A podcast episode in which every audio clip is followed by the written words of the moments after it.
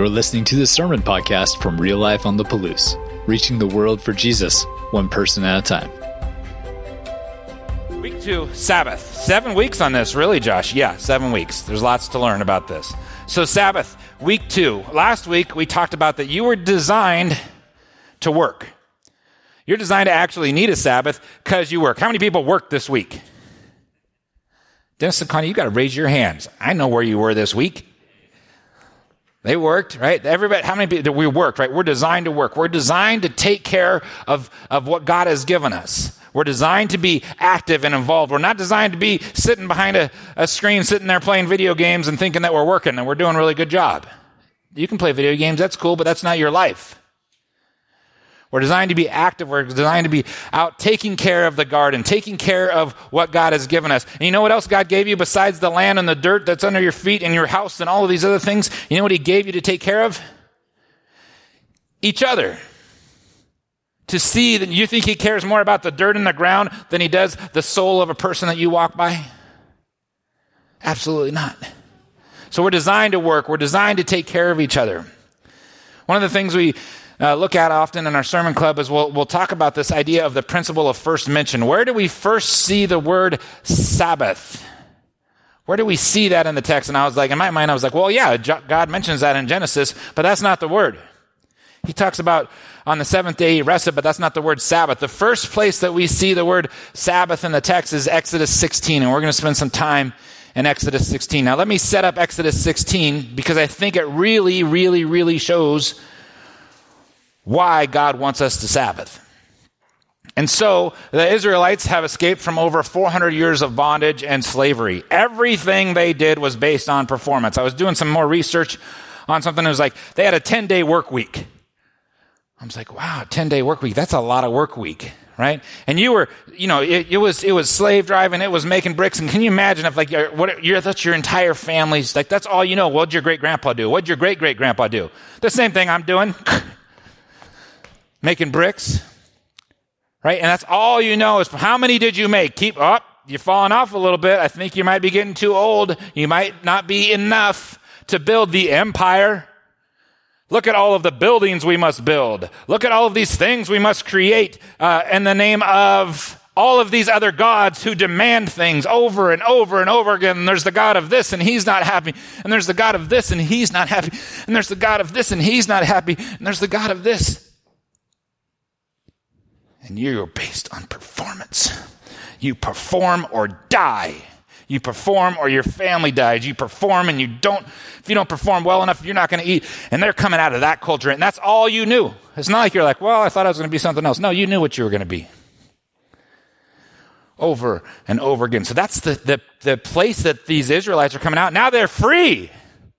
But you know what's dangerous? Is when you're free and you don't know what to do with your freedom. And so here they are. They're free. They got, they got whatever they could carry, right? And they're in, they're in the desert and they're like, what am I, like, how are we going to live? They kind of want to eat. So that kind of leads us where, where, uh, right to where we're at in Genesis, or excuse me, Exodus 16. It says, when the Israelites saw it, they said to each other, what is it? For they did not know what it was. There was this peculiar thing that was on the ground. And they had never seen it before. And so they're asking, What is it? It's the manna, right? Moses said to them, It is the bread that the Lord has given you to eat. This is what the Lord has commanded. Everyone is to gather as much as they need. Take an omer for each person you have in your tent. The Israelites did as they were told. Some gathered much, some gathered little. And when they measured it by the omer, the one who gathered much did not have too much, and the one who gathered little did not have too little. Everyone had gathered just as much as they needed. So I was studying this this week. I stopped and I was like, everyone had gathered just as much as they needed. Like you and I did with toilet paper with the pandemic. Just as much as you needed. So I started thinking about this like, like so they did what God asked them to do, and guess what happened? They had just as much as they needed. It's a beautiful thing.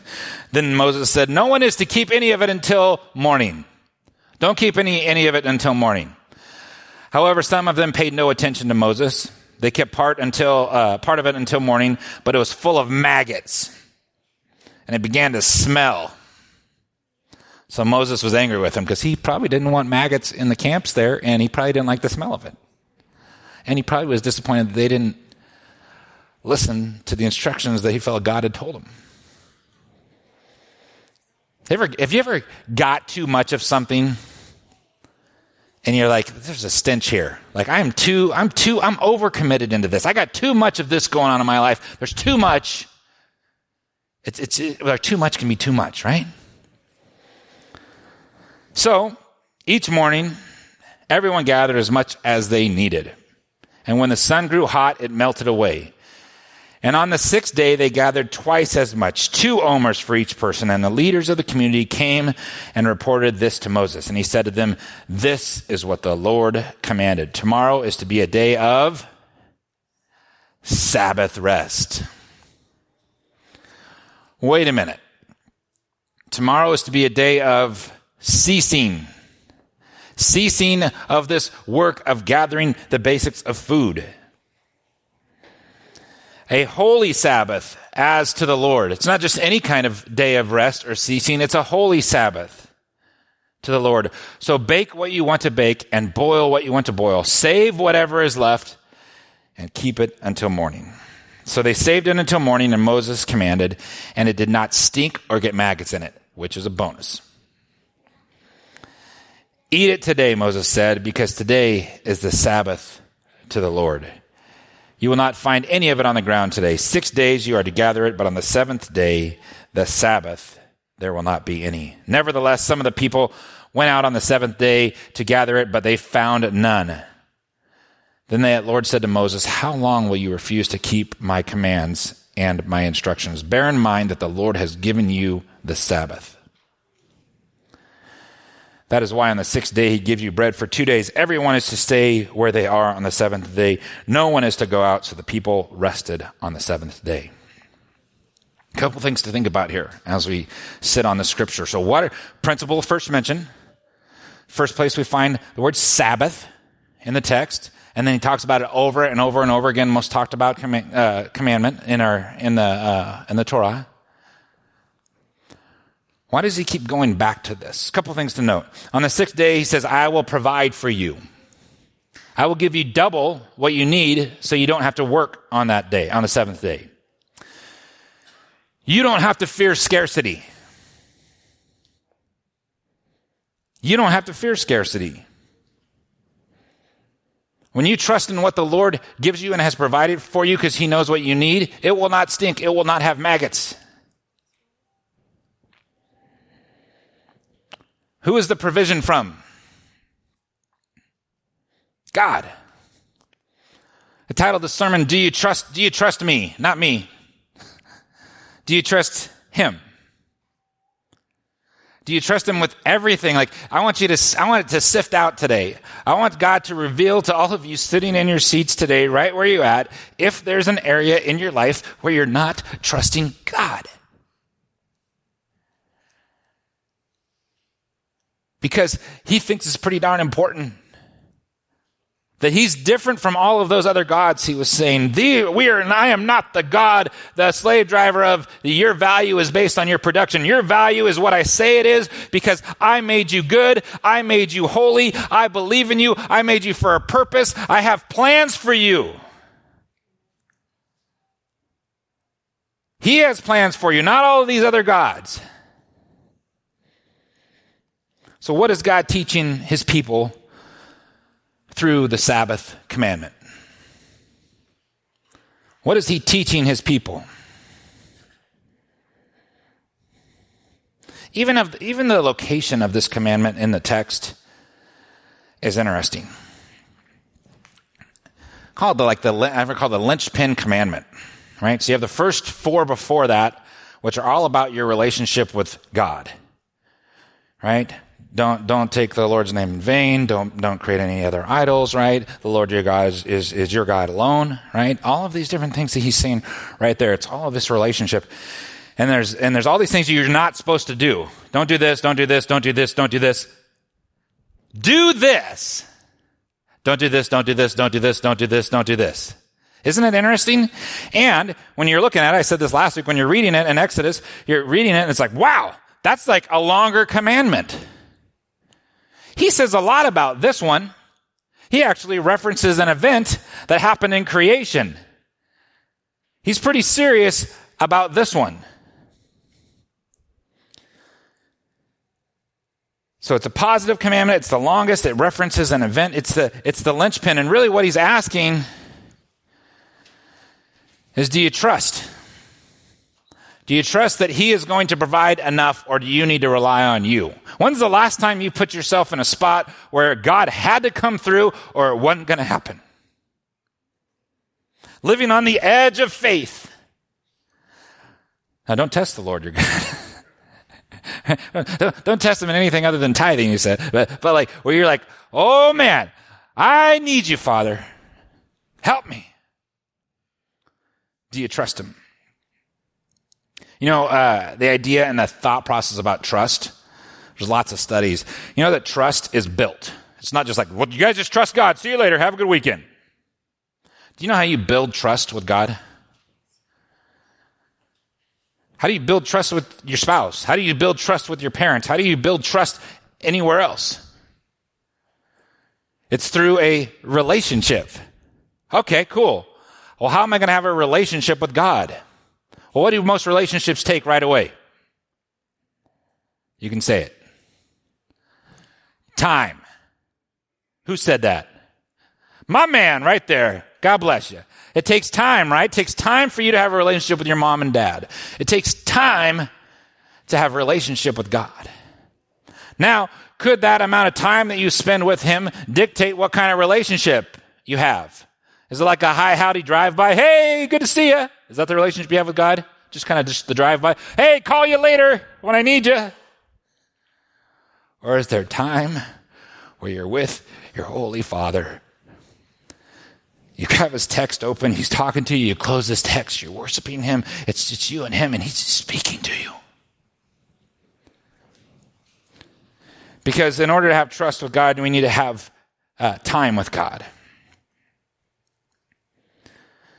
Ever notice the bond in brotherhood or sisterhood when you have experiences with people? What do you think, uh, the gentleman who lost his house, what do you think his experience is with his life groups?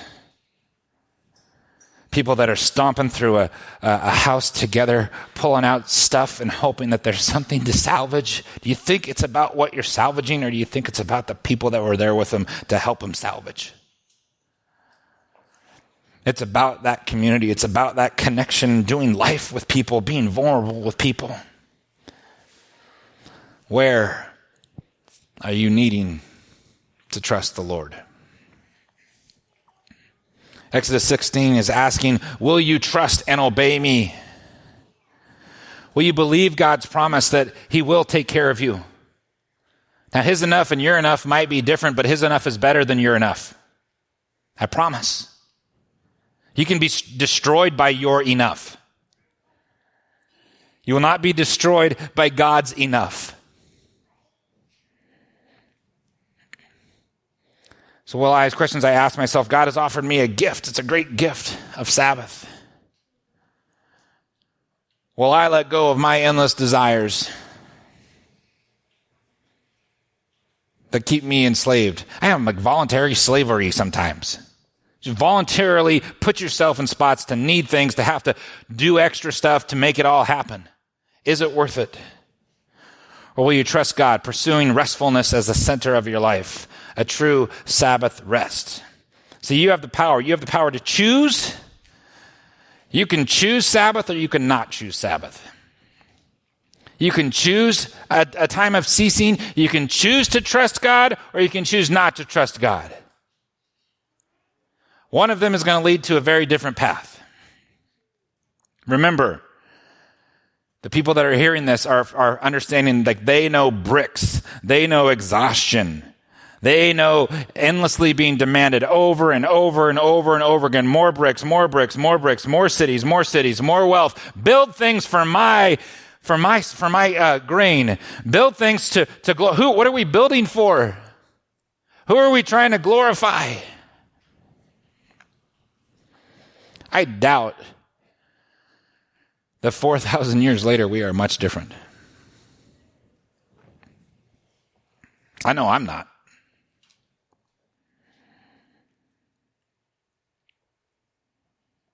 Working for the world, working for the things of this world leads to exhaustion and self induced slavery.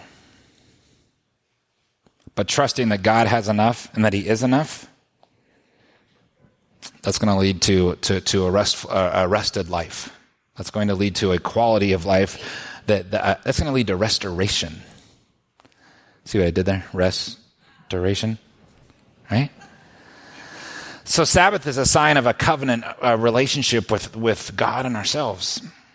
And he's so serious about this relationship. Let me read to you how serious he is about this relationship, specifically with the Israelites. Exodus 31, in my Bible, it was titled The Sabbath. So here we are, 15 chapters later, he's still talking about Sabbath. What is he saying about Sabbath? Then the Lord said to Moses, Say to the Israelites, You must observe my Sabbaths. This will be a sign between me and you for generations to come, so that you may know that I am the Lord who makes you holy. Who makes you holy? God makes you holy. How, does, how do you become holier? By spending time with God. Letting Him knock off the pieces. Come and follow me, and I will make you fishers of men. How many people need, have some making that needs to happen in their life? I got all kinds of making to happen in my life. That's why I'm in a step study. I'm not in there to check up on my call. I'm not in there to, I'm in there for me. And I told those guys that I'm here for me. Because I got some issues that I want to uncover. I got issues I don't even know I got. I'm not overly excited about uh, discovering all those, but I got to go through the journey. He makes us holy. Observe the Sabbath because it is holy to you. Okay. Anyone who desecrates it is to be put to death. Be an empty church here next week, wouldn't it? Who would preach? Those who do any work on that day must be cut off from their people. For six days, work is to be done, but on the seventh day is a day of Sabbath rest, holy to the Lord. Whoever does any work on the Sabbath day is to be put to death. Didn't he say that already? The Israelites are to observe the Sabbath and celebrating it for generations. This is kind of cool. Wait a minute. Are we going to actually celebrate that we have a God who's going to take care of us and who is enough and who has given us enough? And that, that's what we set that day do, day aside to do. We're like, woo! Check out our God. Look at him. He says that we have enough. He says that it's enough. Let's celebrate. The Israelites are to observe a Sabbath, celebrating it for generations to come as a lasting covenant. This will be a sign between me and the Israelites forever. For in six days the Lord made the heavens and the earth, and on the seventh day he rested and was refreshed. And he wants you to be working out of a place that is refreshed. So we welcome the God of the Sabbath, the God who gave us rest, which leads to restoration. I don't see a lot of unrested people finding restoration. They find the next thing. Sabbath is our gift. It becomes a gift when we recognize it. So it says, our recognition that God will close the gap between what we have accomplished and what needs to be done. Sabbath is our recognition that God will close the gap between what we have accomplished and what needs to be done. He recognized what you needed.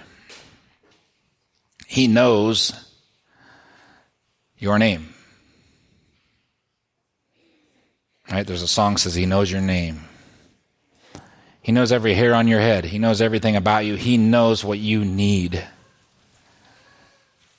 Are we bold enough to go to the Father and, and ask Him, Lord, show me what I need? Tell me I want to observe this. I want to I want to trust you. You know what happens when a church wholly trusts in, in God, it flourishes.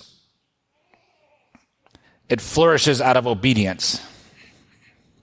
And we're a church that's flourishing. We want to, we, we are flourishing and we are trying to obey God the best that we can. Now, I mess up often. And so do you. But we get back on track and ask that question how, how am I trusting you today, God? Am I trusting you enough to know that, that it's going to be okay? I can focus with you that we're going to celebrate today what you did all week long. So he recognized what we really needed. He gave us our model, Jesus Christ. And so as we enter into a time of communion, I want us to to to just just sift ourselves. We're going to take a couple minutes here. We're going to commune with God. I want you to ask some questions to God as we do this. So join me in prayer before we enter communion. Father God, uh, as I saw this week, Lord, in your text and where you led me, Lord, is that uh, one of the big reasons why you've given us the Sabbath commandment is you want to give us the opportunity to trust you. To trust that you're enough. To trust that you're enough for our finances. To trust that you're enough for our relationships.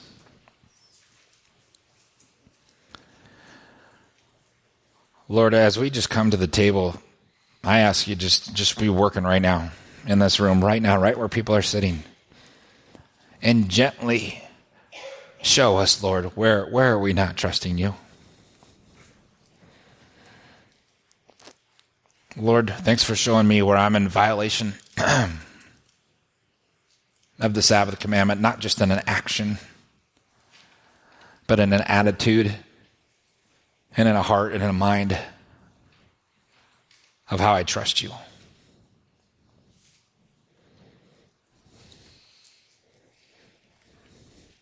Reveal it to us, Father. Where where are we not wholly uh, trusting to you? Where we haven't where haven't I given it up to you, Lord?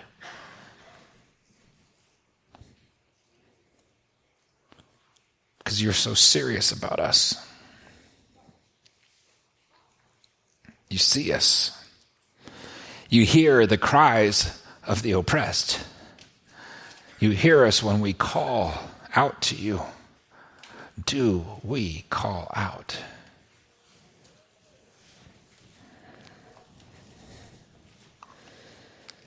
Lord, as, I, as, I, as we come to your table, I just want to take this opportunity, Father God. If there's any unconfessed sin, if there's stuff that's going on uh, in our lives, Lord, uh, that, that we confess it to you right now. We come to you, Lord, and ask for your forgiveness. All the things that are popping up in everyone's head in here today, Lord. Lord, we ask for your forgiveness. We want to be in right relationship with you. Lord, we lift up all the folks that are around us, uh, that are within our families and our extended families and friends, Lord, that are that are hurting. They're physically hurting. They're physical illnesses, Lord. We ask for your interve- you to intervene people that have uh, hurts that are, that are in their hearts and in their minds and deep in their soul that have scarred their hearts. That they allow you to enter and be the restorer that you are. And we would accept that. That we would start repairing relationships, Father God. We come together to, to commune with you and with each other. Lord, we pray for those that are far from you, that don't know who you are. That you would reveal that to us, Lord, that we would be people that, even though we're scared sometimes, that we would be people that would evangelize. We'd be people that would say, like, hey, uh, man, I don't know about you, but, but I want to introduce you to something that's changed my life. Take a risk. Because you are the way, the truth, and life. We want to introduce people to you, but no one comes without being introduced to Jesus. So we just ask that you would just help us to see that. So for all of those folks that are lost, all of our family members that are lost, that don't know if they're enough, that don't know how to trust.